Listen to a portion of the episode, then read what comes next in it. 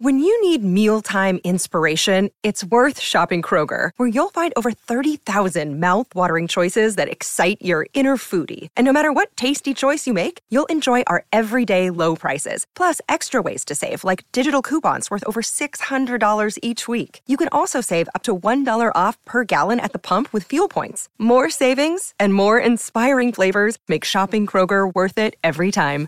Kroger, fresh for everyone. Fuel restrictions apply. Thanks for listening to the latest Football Digest podcast, available on all major podcast platforms. Subscribe now through Apple Podcasts, Spotify, Acast, or wherever you get your podcasts from so you don't miss a single episode. Good morning and welcome to the Football Digest podcast. Thanks so much for joining us. New year, new show and it's lovely to have you back with us and nice to be back with you. Um, I'm John Cross of the Daily Mirror. Joining me is Chris McKenna from the Daily Star, Andy Dunn, my colleague from the Daily Mirror as well. Nice to see you guys. Thanks so much for joining. And there's already so much to, to look at, isn't there? It seems like an eternity ago. We were all at the um, at the World Cup together, and yet it seems like absolutely yesterday, all at the same time. Because as soon as the football came back in this country, we knew it would sweep us up, and so much happening with the title race, the FA Cup weekend this weekend. Um, Everton, what on earth is going on there? Arsenal, they couldn't win the league, could they? And also, we'll be paying a tribute also to the um, the former uh, West Ham co-chairman David Gold, who was so passionate about the game, so passionate about football and sport in this country as well. So we uh, certainly say some words about him. Um, but guys, let, let's start, shall we, about um, Arsenal and the um, title challenge and what might come next. Blimey, I'm feeling the frustrations um, of Arsenal fans really after a nil-nil draw against Newcastle, which put them um, eight points clear, didn't it? Which I have to say says says frankly everything you need to know about raised expectations at the Emirates. But Andy, let's let's start with you, shall we? What about the mentality change for the Gunners? I mean, it's incredible, isn't it? That basically no longer happy to be kind of you know just challengers, but they're really determined to to carry on and win this title, aren't they? Can they do it? Uh, yes, they can do it. I mean, I've been saying that for a while, and the mentality change comes from the fact that you, you know it's not you, you, can't you can't get to this stage and then deny that you're not you know um, favourites for the title. Essentially, I'm, I'm I'm pretty sure they're probably still not actual favourites with the bookmakers, but they should be favourites because you can't get to the stage where mathematically you're in a situation where you've been winning a lot of games against teams that you know that you should beat in theory, and and, and they're showing no signs. Listen, a point against Newcastle I understand the frustrations to a certain extent, but you know Newcastle are one of the best sides I've seen this season. So you know it, it's it's a good point against a well organised team. But when you look at it, you think, he, and, and Pep Guardiola, interest, I'm sure we'll come on to it when he was talking about Arsenal and about um, Mikel Arteta. You know, he said, well, at this rate, you know, they're on for 100 points. Now, I don't think anyone believes Arsenal will get 100 points. But the fact of the matter is, is that they are doing the job against teams that they should be doing the job against. And by that account, even if they were to slip up against Man City, for example, in the two games they've got head to head with Pep's side, then they can still win the title. You know, the title is you're getting to the stage when you get to this halfway point. It's fair to say if a side has got that sort of lead, you know, which might be down to five after tonight, but still, if you've got a relatively significant lead, you're at the point when you get beyond halfway to say it's yours to lose. That, of course, brings with it all the added pressures, all the all the mind games then come in, and then you know the pressure's on. But there's nothing to suggest that their form is is, is going to taper off at, at any at any stage. Um, and obviously, a very busy period coming up, um, and with some you know big games coming up. But the have been, I mean, North London Derby coming up soon. Um, but listen, you know, Man United has become a big game. But there's nothing, absolutely nothing, and there was nothing in that goalless draw to suggest that they are in any way they're going to fall off a cliff because they're not. So with the lead they've got at the moment and the the wins, I mean, don't forget, you know, the game they lost um, at um, Old Trafford earlier this season. I mean, you know, I was at that game, and, and, they were very unfortunate to lose that game. So this is a side with incredible consistency at the moment, and key players playing very well, and a spine of a team that is that, that is superb. Good goalkeeper, great centre half, great centre half partnership. And you know, midfielders, you know, in the shape of people like Odegaard now taking charge of games, um, and and also younger players standing up to be counted. So there's everything to be positive for them about. Chris, I was at, uh, I was at the Emirates the other night, and it was really noticeable, wasn't it? There was a sort of a sideshow going on between Arteta and, and Eddie Howe. And I, I, wonder, on the back of that, you know, Arteta rightly took quite a lot of stick for his, you know, touchline histrionics, didn't he? Really, because he completely lost it. Did you? I mean, you know, let's go back to basics. Did you think either were a penalty? But also, did you think that? You know, is that a sign of a little bit of pressure getting to Arteta because he's had it all his own way? It was the first time they hadn't won a Premier League game at home all season. You know, fair play to Newcastle. They stopped them, you know, in, in their tracks on that record. But is that the first sign of a little bit of pressure getting to Arteta? Because he's been a different animal, I think, on the touchline this season. Yeah, he's been he's been different this season, but he has got history on it. I remember a Liverpool game a, few a couple of seasons ago at Anfield, and Arsenal were on top on it, and then he kind of had this little row with Klopp, and then Arsenal kind of lost away in the game a bit. And I and I did wonder if that was similar. Was that kind of coming out onto the players the other night? But it's hard to say that. It's a one game. It was a big game. It was Newcastle. I know are in that mix, so you have to say it's a top of the table kind of clash. So that was odd. It was were they penalties? I think the shirt pull was a penalty. I think the handball would, would have been extremely harsh to give. Um, and I think if you flip it on the other way, would Arsenal have been happy if it was given against them? Certainly not. Um, but yeah, I think these kind of title races, and it all comes down to we've had them for years with with Ferguson and all of that, the mind games and not showing any kind of men- mental weakness on the touchline in press conferences or whatever. And that's going to be now the next challenge, I suppose, for Arteta. He's done such a brilliant job in, in developing this Arsenal side. They're probably ahead of schedule where they thought they were going to be, but this is a huge opportunity for them because City maybe not at their best.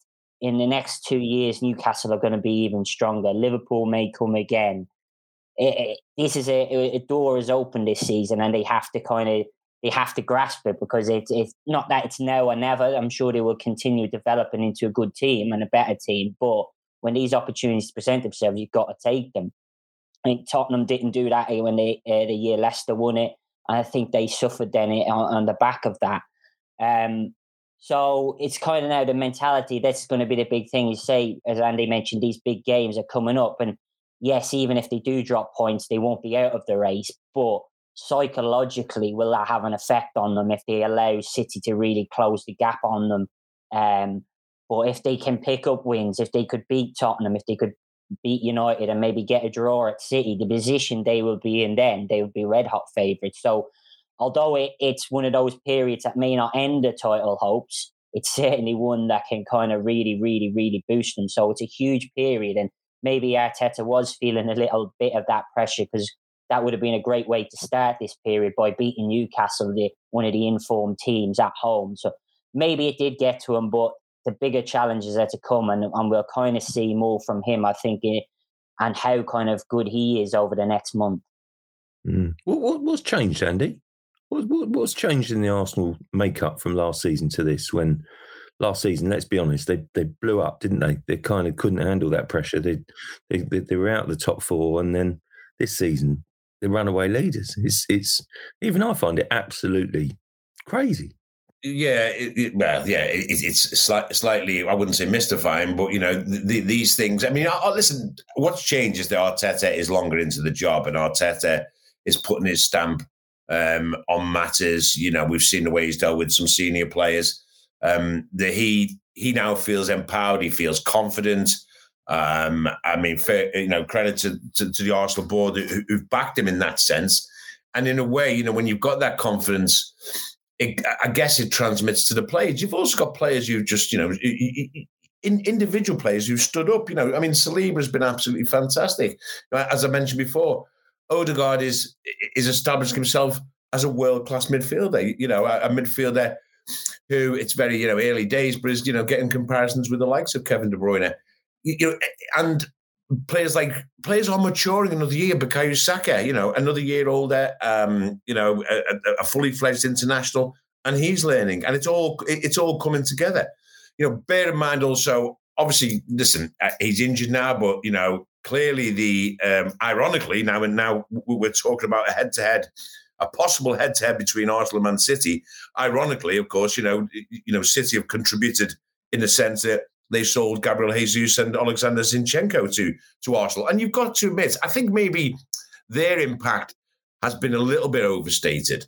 Um, but certainly they have had a positive impact. And Jesus certainly had a positive impact at the start of the season. Don't forget, he contributed so much to the victories early on in the season that have given Arsenal this confidence. It's a team full of confidence, isn't it? You can see that. It's a team, it's a youthful team full of youthful exuberance and confidence you know, and you see that in players like Martinelli and, and, and Saka, and and you get that from winning games. And Jesus, in particular, Zinchenko to a lesser extent, were important to that. And that's ironic because, as I say, we now might look at it. It might develop into Arsenal, Man City. I mean, I don't think it will because you know there's other teams around there. That's the beauty it's going to be is that other teams will take points off each other. Newcastle, a resurgent Manchester United, Liverpool. You would expect to step up. Um, Spurs, who, won four nothing last night. Um, so it, I don't necessarily think it's going to be a head to head. But if it did, that the ironic thing is that when City sold Jesus and Zinchenko to Man uh, to Arsenal, I actually thought, you know, it was sort of indicative of where Arsenal were at in the City um, were actually quite prepared to sell to sort of players who they knew would probably be key to Arsenal. Were prepared to do it because they didn't realistically, they didn't see Arsenal as realistic um, title rivals. Well, as it happens, what they've done is they've helped Arsenal become that. Um, and as I say, I know it's an overused word, but momentum. I mean, seriously, momentum is the be all, well, not the be all and end all, but it's so crucial. And Arsenal got that from early in the season. It's filled them full of confidence. And now, you know, they're winning games. You know, I, I thought the, res- the result of Brighton, look how good that's turned out to be when you when you look at some of the results Brighton get. It just builds up that confidence. A good goalkeeper as well helps. Yeah, do you know? Do you know what, Andy? I, I, I, actually think he's had a little, little bit of a little bit of a dip. Actually, you know, he's been he's been absolutely super. Please don't get me wrong, but I, you know, just makes you the, the, the odd wicket, which he just wasn't wasn't wasn't doing. I'm sure I'm sure we eradicate that from his game, but he's been he's been a massive plus point as as have you know I don't know, Zinchenko, Jesus as you, as, as you rightly say. I mean, the, you know, Ramsdale has been such a positive. You know, Xhaka has been incredible reinvention, um, you know, story really, hasn't he? But I mean, Chris, you know, Saka that you know has really taken his form from the World Cup. You know, the people making these sort of kind of leaps that he's he's grown about six inches since the World Cup. He's just taken that uh, you know confidence, hasn't he, from from playing, being such a central part of it of the England you know campaign you know, he, he's such a good player, isn't he? You know, and he's he's going from strength to strength. Yeah, as somebody who is short, I, would like to know how you can can you, can grow it. But, well, uh, you can always persuade Gareth to give you a game. I'm sure you particularly welcome. Nah, he, he, he was obviously very very good in the World Cup, and and yeah, he, he, he seems to be a player that, that also, as you say, thrives on confidence. But he's playing now in an Arsenal side which has got better players around him, and I think he's also benefiting that because that's one of the things that helped him at England playing with those better players, and that's helped him come on. And now he's doing that more and more with Arsenal, and he just seems like one of those players now that when he gets on the ball, people get excited um, because they feel like something's going to happen. Um, and and he, has got a knack of, of, of, being in the right places as well. We've seen that in, in the and the early goal he scored against Brighton. But yeah, he, he's one of those players now. I think that when when he gets on the ball, Arsenal fans get excited, and maybe over the last few years they haven't had many of those. And um, him and Martinelli are kind of those players now where you go right, they're on the ball, something's going to happen, and and with that, that that causes defenses problems because when a stadium is sensing something's going to happen, I'm sure a defense is starting to worry about what's going to happen and who are they going to find or how, who are they going to run at. Um, but yeah, he's he's he's a great player, and it, it must gives them so much pride that he's kind of a player that's come through their system as well. That's being so central to this kind of title charge. But he's only going to get better as well. That's the other thing, and that's the that's the good thing for Arsenal, I think. Yeah, absolutely. Andy, the um, you know, the question is, can they last the distance? And and I guess also, how important is this? You know, as we, as we finish our chat on Arsenal, but how important is this? Um, is this window as well? You know, do they need another couple to kind of help them lead, last the distance? Because that, I tell you, that squad is thin. they're doing brilliantly, but the squad is thin, isn't it? Um, it's yeah, it's thin relative, you know, to say you look at a Manchester City squad or even a Manchester United squad.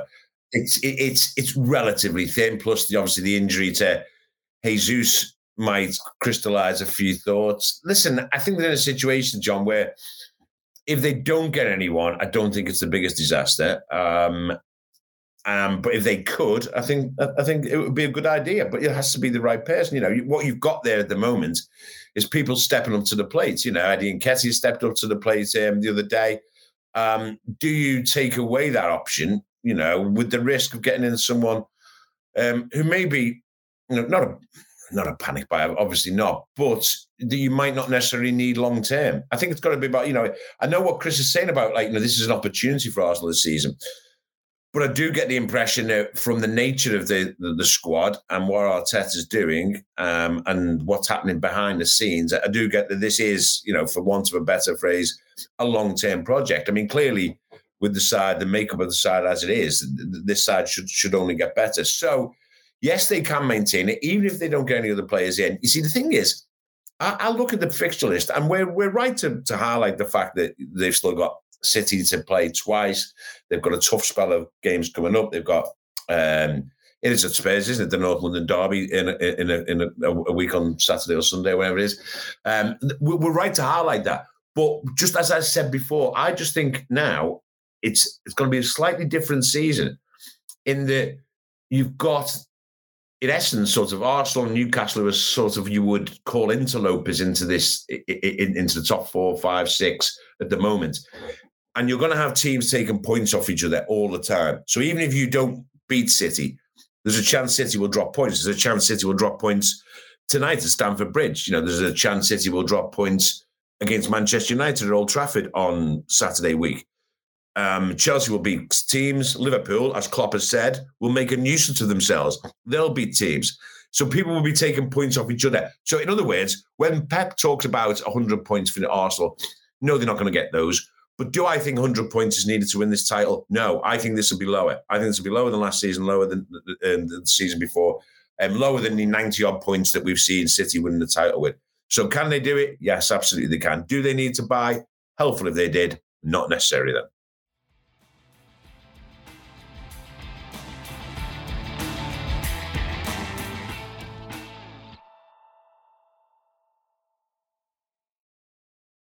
Mm, interesting, interesting. Let's see. Interesting, uh, interesting times ahead. I'll tell you what. We'll talk about sort of you know Arsenal getting a um, fantastic, you know, lot of praise this season, and rightly so for, for, for the job that Arteta has done.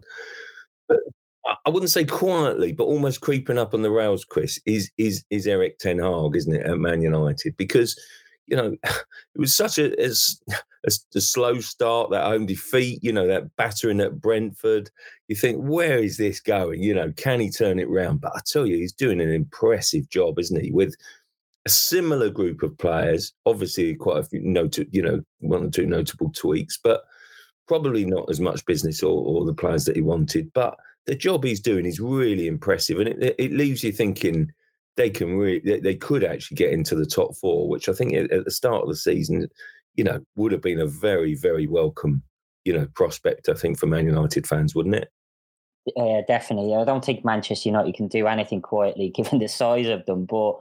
There's always eyes on them, and he's it. That I think makes it more impressive in the job that he's doing because he's he's keeping it. He's doing it his way. He's not listening to the outside noises. Um, that disastrous start and people were going straight away, or oh, well, should have gone for Pochettino. Is he like he's what's he done? He's only been at Ajax, blah blah blah. And those those still might come true because the wheels can always come off. But it, it's been so kind of, I suppose, measured in how he's done it. He, he's he's done it his way. Yes, he spent big money. Antony, I think that's the one kind of one w- which could be big on him is that Antony signing because it seems to be he was one he really pushed for. It was a lot of money, and he's had his flashes so far, but he's maybe not really delivered yet. But it, it could take time. He's a young player, and, and that that'll be one. But everything else he seemed to to touch has worked. He, he's handled discipline issues brilliantly. I thought he handled the whole Ronaldo situation, which could have really, really taken taken control there. And I think there was in the past a lot of cliques in the dressing room and a lot of player power, which was a problem for managers since Ferguson left. And and he's just taken that and gone, no, it's my way and it's this way, and that's how it works. I think he's harsh, hard but fair, and I think he showed that with Ronaldo uh, when he stormed off against Tottenham. He suspended him and he brought him back, gave him the captain's armband. It wasn't like you're banished now, you're gone. Um, maybe he was thinking it'd be great if he did go because he's such a big ego and player, but he didn't let it blow up. And I think that was a, a great sign of the kind of the stature of him and, and little things that that kind of impressive. And it's such a like a nonsense thing, but it showed that he wasn't afraid to make changes.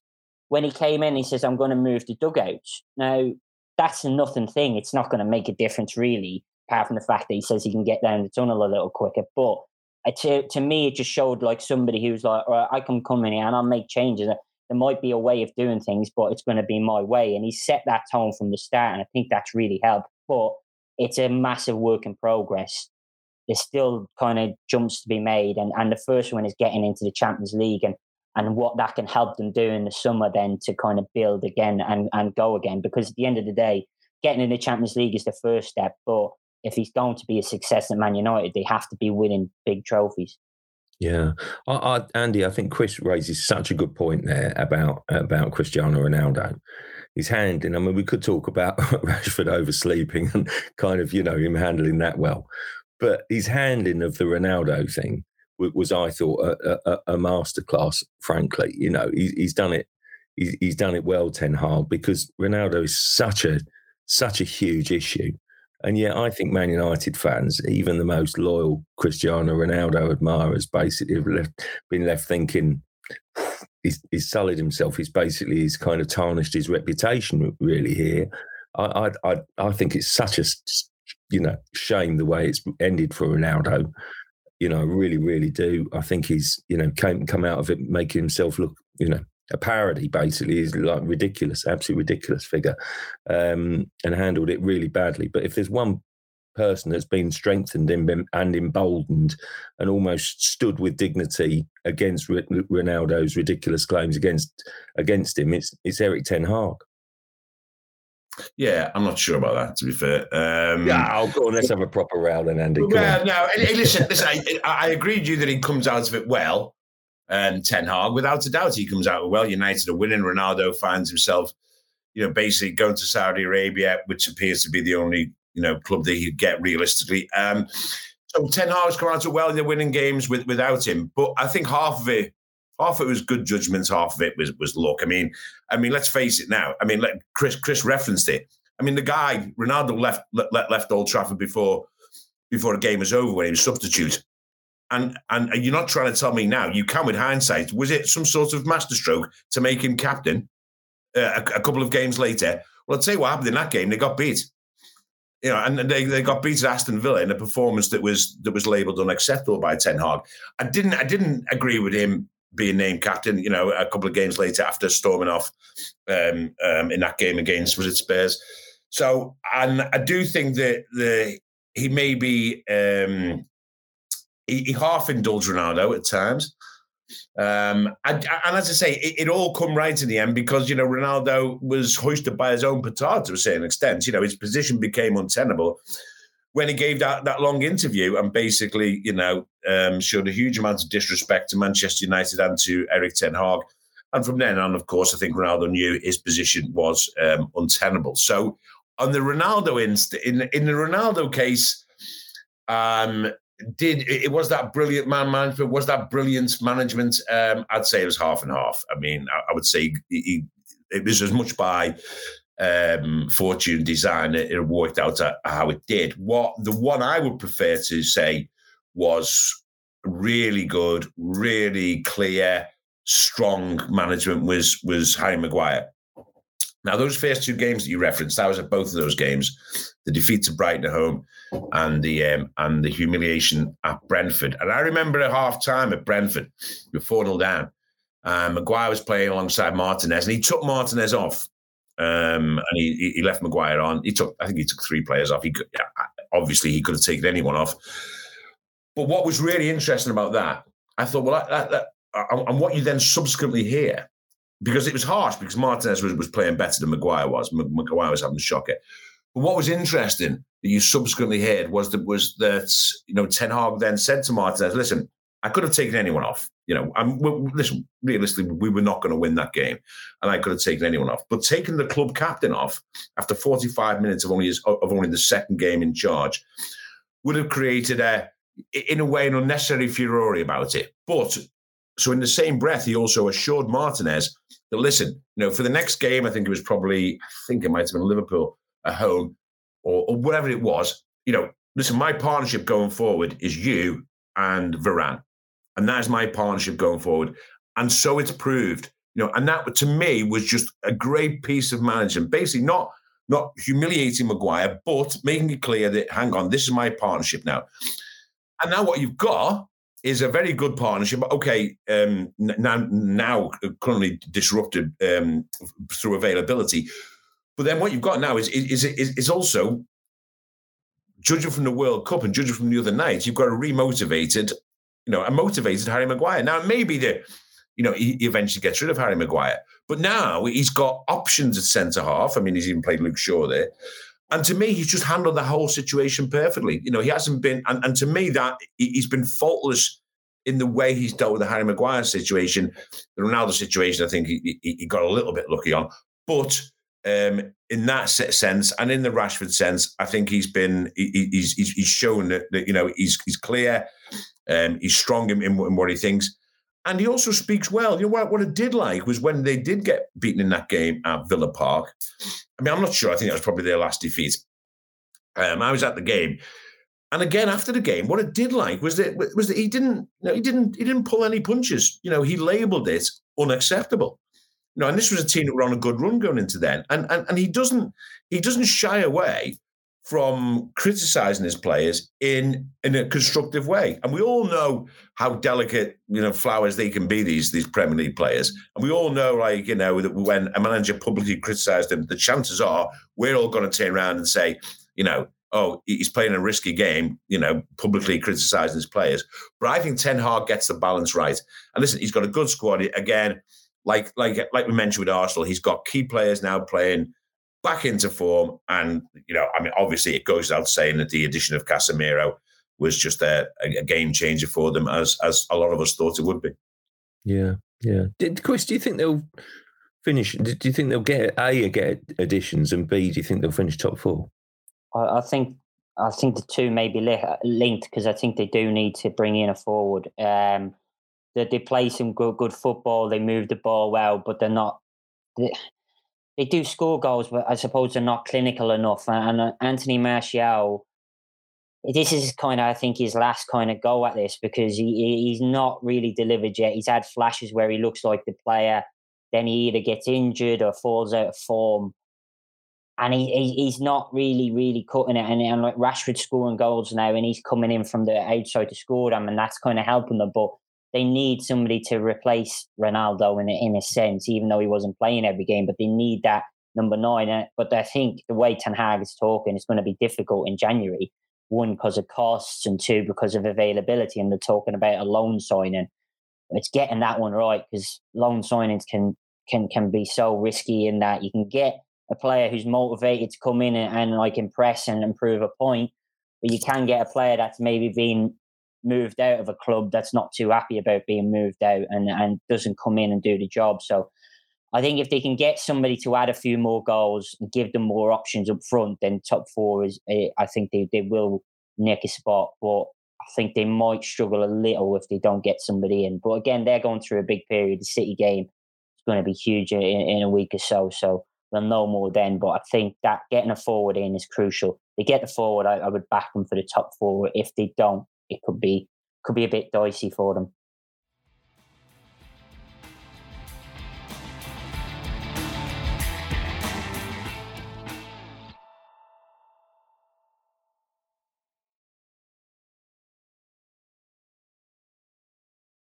Andy, we we must touch on their opponents Friday night, Everton. I mean, uh, what a you know what a ridiculous soap opera now Goodison has become. Really, um, you know, lots of analysis. You, you, you, yourself and Chris have written it, have written so much in the last few days, and uh, you know, Frank Lampard uh, seems like he's going to survive in the short term. Don't know quite about his long term prospects, um, but the club behind the scenes, were, I mean. Uh, give us an insight over over Frank Lampard's future, and then also, I guess, I guess, kind of how you see this season paying out. Because I don't think they expected another relegation scrap, but that's that's what they've got, isn't it?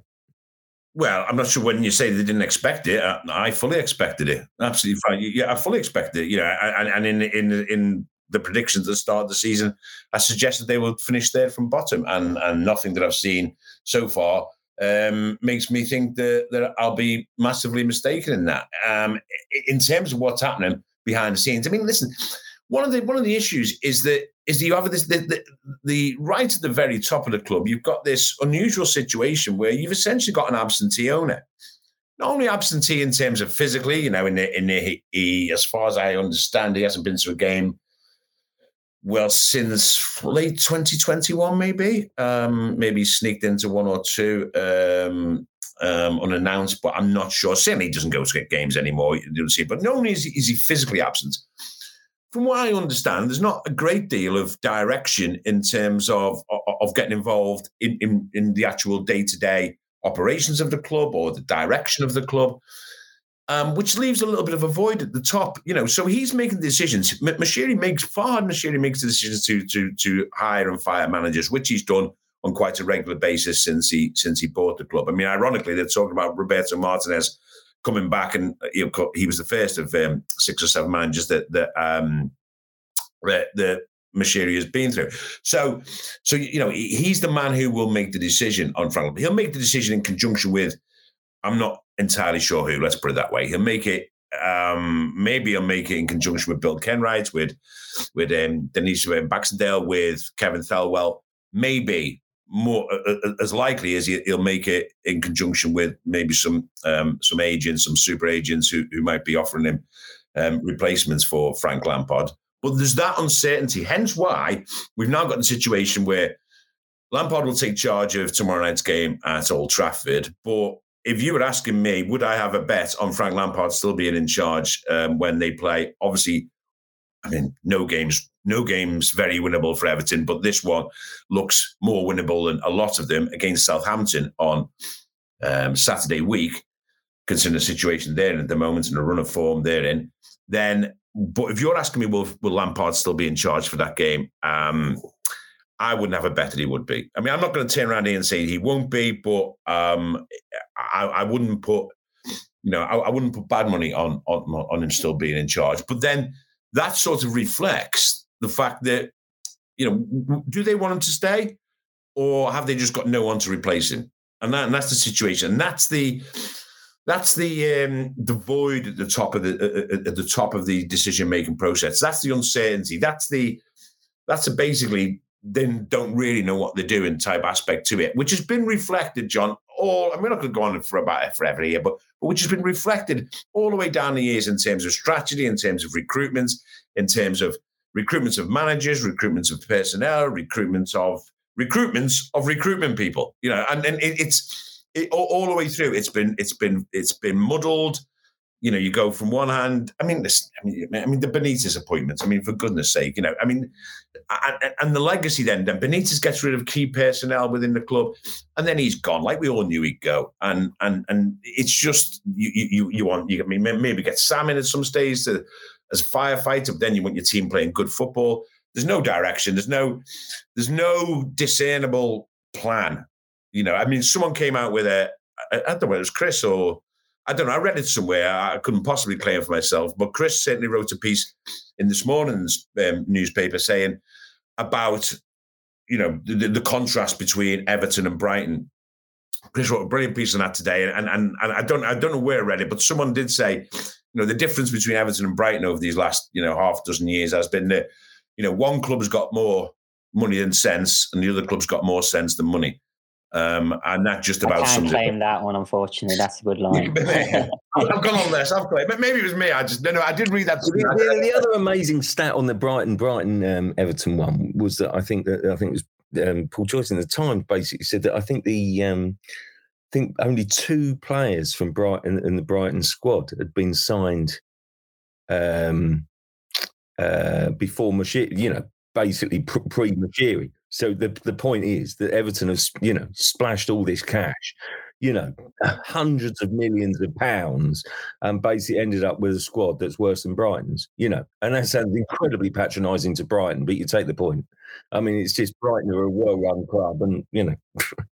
and that just backs up the idea, you know, more money than sense and more, more sense than money. And and you know, the brilliant thing, you know, is that not only has all that money been spent on players um, that haven't worked out? What you've got, and, and which adds to the problem, um, the problem that Everton have got in terms of the financial fair play cycle. The problem, and, and the problem Everton have got in terms of buying players now is that they, they are sort of like being kept a strict eye on, but they've got a whole roster of players who've got no, you know, they've, they've bought player after player after player who has depreciated in value, you know, and who they're not going to get money for you know, you know, huge sums of money. That, I mean, they're paying for, for players. You know, twenty million on McNeil. Well, he's not worth you know a quarter of that now, and that's one of the issues in terms of balancing the books. Is that Everton? You know, I mean, listen, if they really were offered sixty million pounds for Anthony Gordon um, it, it, last summer, then then I, I, can't for one minute think it was 60 million cash because it was 60 million cash. There you go. Then sure they would have you know you know um, snapped the hand off. But that's one of the problems. That's where the recruitment comes through. The other thing, just very quickly, the other thing is, is Everton down the years have, have been proud of their academy, rightly so. They put a lot of effort, um, and they're just not producing enough at the moment. They're not producing enough um, good, talented young players to come through who will not only help the side, but who will be assets in terms of financial assets going forward. Chris, you you you, see a lot of Frank Lampard up and close and personal. I, I, I was covering a lot of Chelsea when uh, sort of the, the, in the end game, shall we say, and and me and Andy will always disagree about the job of work that he did at Chelsea. I thought was really good. I think all things considered. How's he handling the pressure? Do you think he'll? Do you think he'll? You know, ride out the next few weeks? And I don't know. Is it the right thing to to to leave him to do? Leave him to do that because I mean Everton's a hell of a task in it now moving forward. I think it's becoming the impossible kind of job. You said it's a soap opera now. It's been a soap opera since Moshiri bought the club, really. And the, the Lampard, he's done some good things. He, he's he's had some great performances out of the team. But the one issue I think that I, look at is like when they, they brought in Kevin Thelwell now to be director of football, and the whole idea is that the football style won't change. That and when they go for the next manager after that, it'll be. But can you tell me what the style of football is under Frank Lampard? Because that's the issue I would have with Lampard. And he, has been great and he's great to deal with and he talks well and he's, he's fantastic and he was obviously a, a great player. But it, it, veers from different style to different style. And I know you've got to have tactical tweaks, but I you can't I can't tell from watching Everton now for nearly 12 months under him what the kind of style of football he really wants. And is that down to the players? Is that down to the him not really getting aggressive. He came in for a relegation fight, so he had to play one way, and that's the kind of message we were told that this is just right. It's like it's the big defensive football, it's fighting football, it's not the expansive football I want to see. They haven't really done that either this season, though, and and there's still the best performances come when they're sitting in and and scrapping like they did against Man City. The problem with Man City is they get a point and it's like, oh wow, great, brilliant, but Demarai Gray scores a wonder goal. It's the same goal he scored against Arsenal last season when everybody caught, that's it, it's done, we're back, it's brilliant. But those goals, okay, the, the big players score those big goals, but the, the flukes and the, not flukes, it's the wrong word for the goal, but this is a stunning goal. But it's like you don't score those goals every game. You have to score other goals. You have to be scoring the regular kind of goals, and they don't do that enough. Um, so I think that's the problem for Lampard. He, I don't think he stamped his style or what, but what is his style as a manager on this team? And I think that's going to be eventually. It's going to be very hard for him to turn this around because I feel like he's only one more bad result away from from going. And how many wins does he have to get for for that feeling to go? So even if he okay, you would see the United game as a bit of a free pass as long as they don't get hammered at Old Trafford. If they lost two 0 and played quite well, there's no not going to be many critics there. Southampton, it goes and wins that. If they go and win a few games after that, but then the one more bad defeat, then I think from it all unfold, unfolding, and they've got Arsenal coming up, they've got Liverpool coming up. It's not it's not the, the, the hardest run with the other games in between, but it's not easy.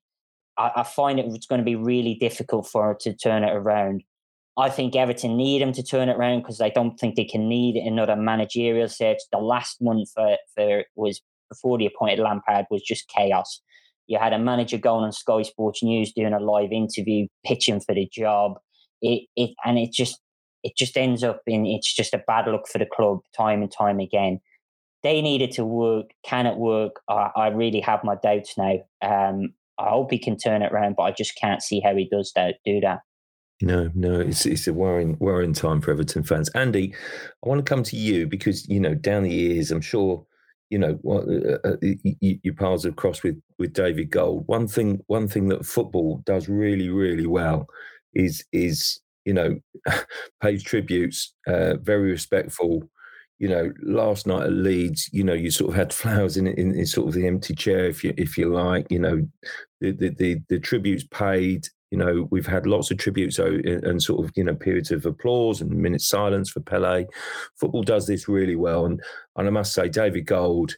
You know, even the most harshest and critical West Ham fans were, were, were still paying tributes to a to a man that they could see love football. I can't particularly claim that I, uh, you know, we had a few sort of, you know, chats and largely chasing him down the road after a Premier League shareholders meeting, in which he, was always the one that actually you could guarantee that he'd say something because he was a polite man. I love that.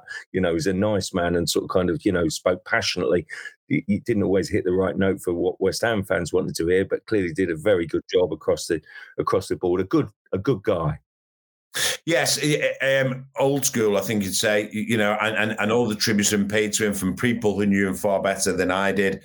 Um, you know, see, unfailingly um, polite in his dealings with us, unfailingly, you know, um, um, communicative. He, he, he, he was fine, and there's no doubt. Listen, I don't particularly. I still, I, I still don't particularly agree with West Ham haven't done what they've done. I'm, I'm playing football where they play football now.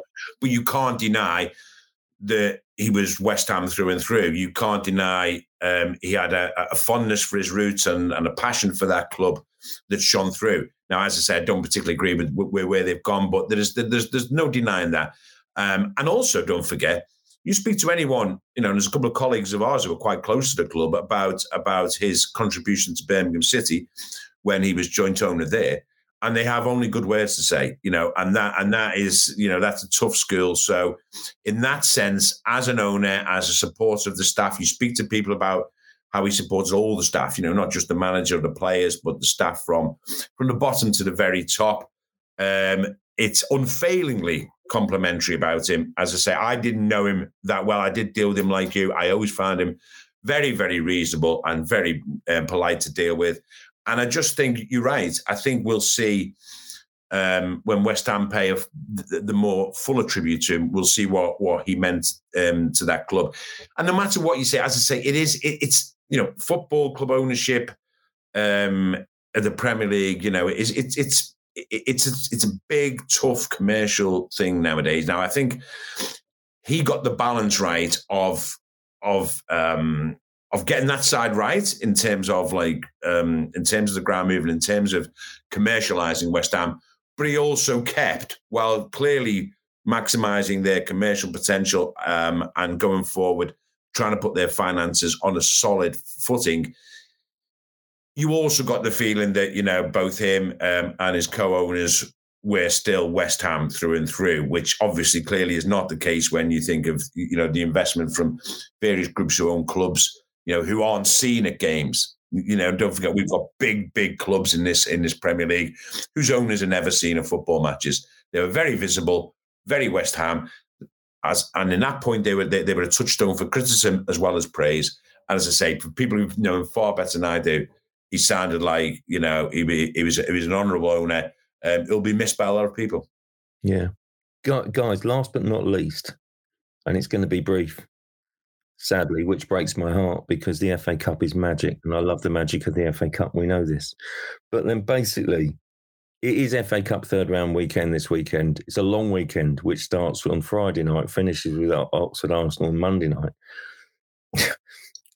it says on the running order and I've got to take issue with with Ned. Sorry, Ned, but you know the running order says as the as the cup lost its magic. Basically, are the clubs, big clubs, going to take it as seriously as ever because of the crazy fixture schedule? Ned is a fair point, actually. To be fair, because are the, the Premier League clubs going to take it seriously? And where's your upset coming now? I, I, I Sheffield Wednesday Newcastle was one that stood out um, for me. Blackpool Forest, um, you know, is, is, another is another one. Boro Brighton, you know, um, but there's too many. There's too many all Premier League ties for me.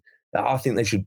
I don't know. Can we find a way to ban them? You know, Crystal Palace, Southampton. You know, I'm not being funny, but who, who wants to watch that in the FA Cup? Seriously, you know, and it's, it's, no, I'm not being disparaging on either uh, for to either club. You know, they really did both good clubs, but with the magic of the FA Cup is not an all Premier League tie of Liverpool, Wolverhampton Wanderers. You know, presumably that's on telly at eight o'clock on, on Saturday night. Who cares? Where is Who the magic? Cares? Where is the magic?